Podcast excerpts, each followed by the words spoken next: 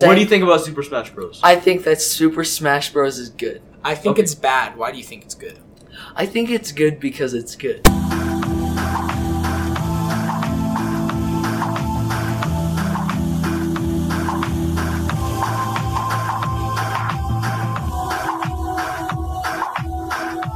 Welcome back to the Coralcast, Season 3, Episode 4. I'm Zachary, and today I'm joined by Aiden, Jude, and our guest star, Eddie. Hello. And today's topic is about anti-cheat, but specifically, um, uh, should developers divest their invest their resources to um, counter cheating and hacking in their games? Um, and uh, some games put a little too much into this, and they probably could use other things. Like I know Minecraft has no anti-cheat whatsoever to speak of. So it's been pushed onto the, the Minecraft server owners, just fans, to work on it and make their own anti cheats, which obviously is much more difficult and janky.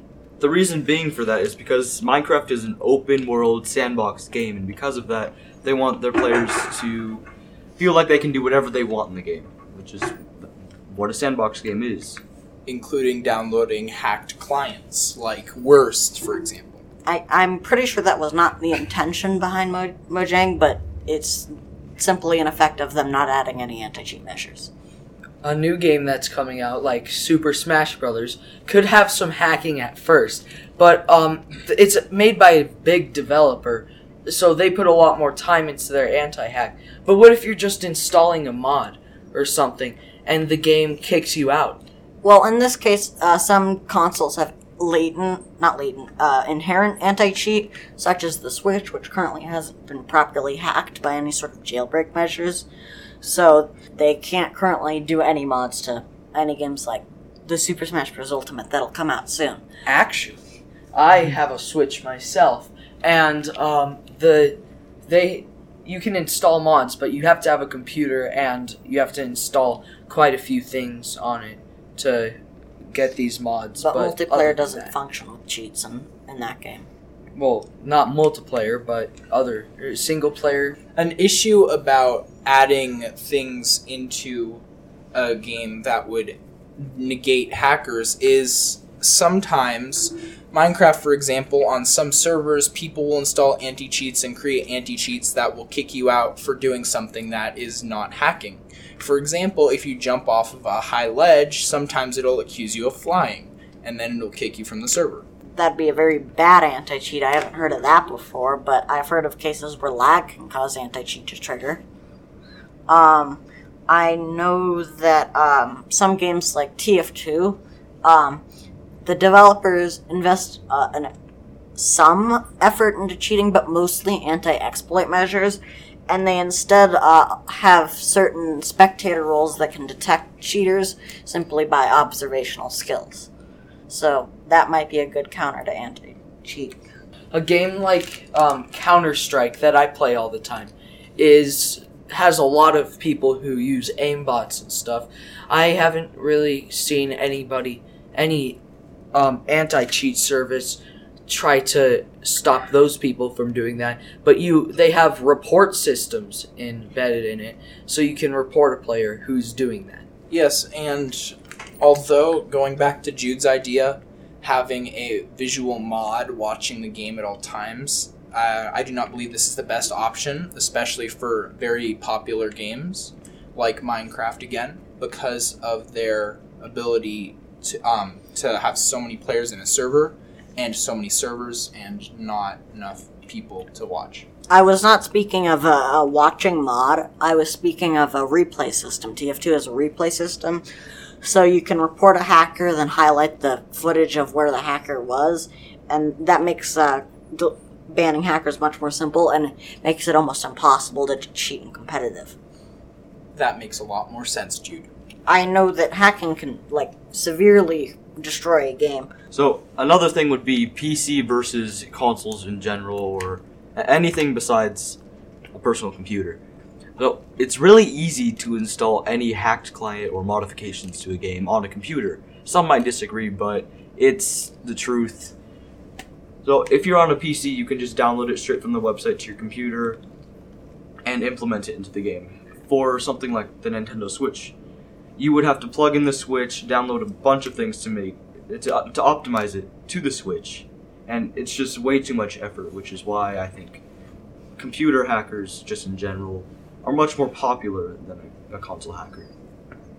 I know I spent at least five hours trying to make a Mario Kart mod for my Nintendo Wii U work, and it's very difficult because they have just it's not built for the any modifications to be thrown into it, so it doesn't let any modifications be thrown into it.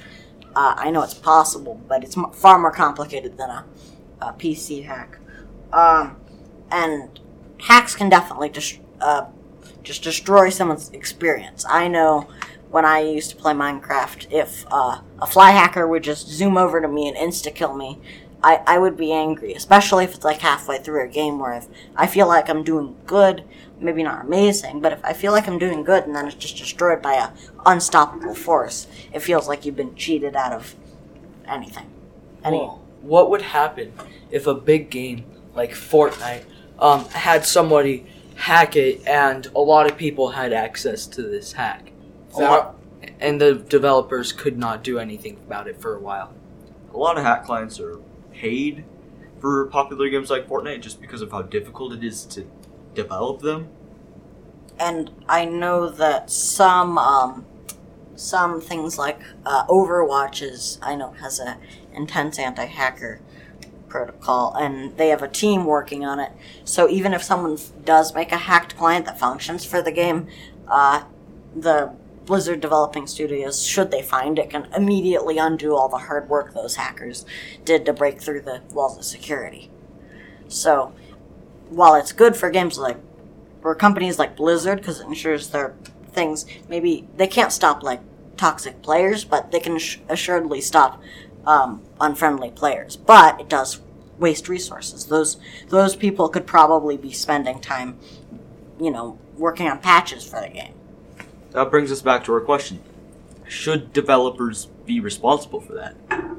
I believe that they do just because I have played um, quite a few online games that have a lot of hackers, and they're really fun games, but you completely ruin the game when someone comes in and just like uses aimbot or something like that and They- just wins. They just have an unfair advantage to all the other players. Um, let's see, like a game that is like um, Battlefront 2, the Star Wars Battlefront.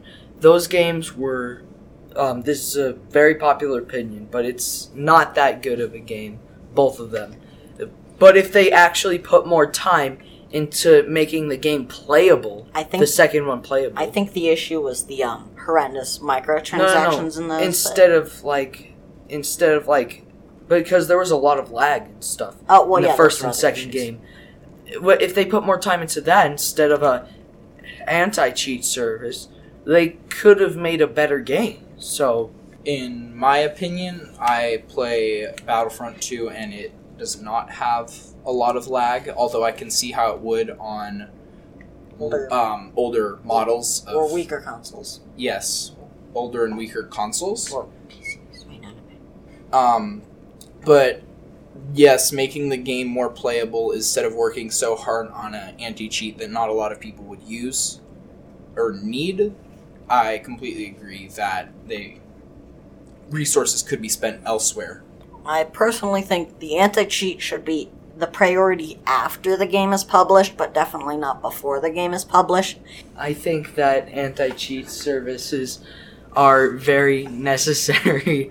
Just for for games like Fortnite, j- just uh, an example.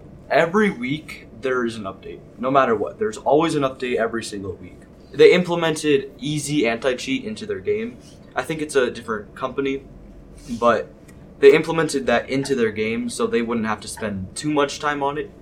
But since their game is so big, they want to give their players the best experience, no matter what it is. So I know they have a separate team for hackers in general, but they mainly rely on their anti-cheat system already built in, made by a different company, just so they can make a good experience for the players, having an update every week.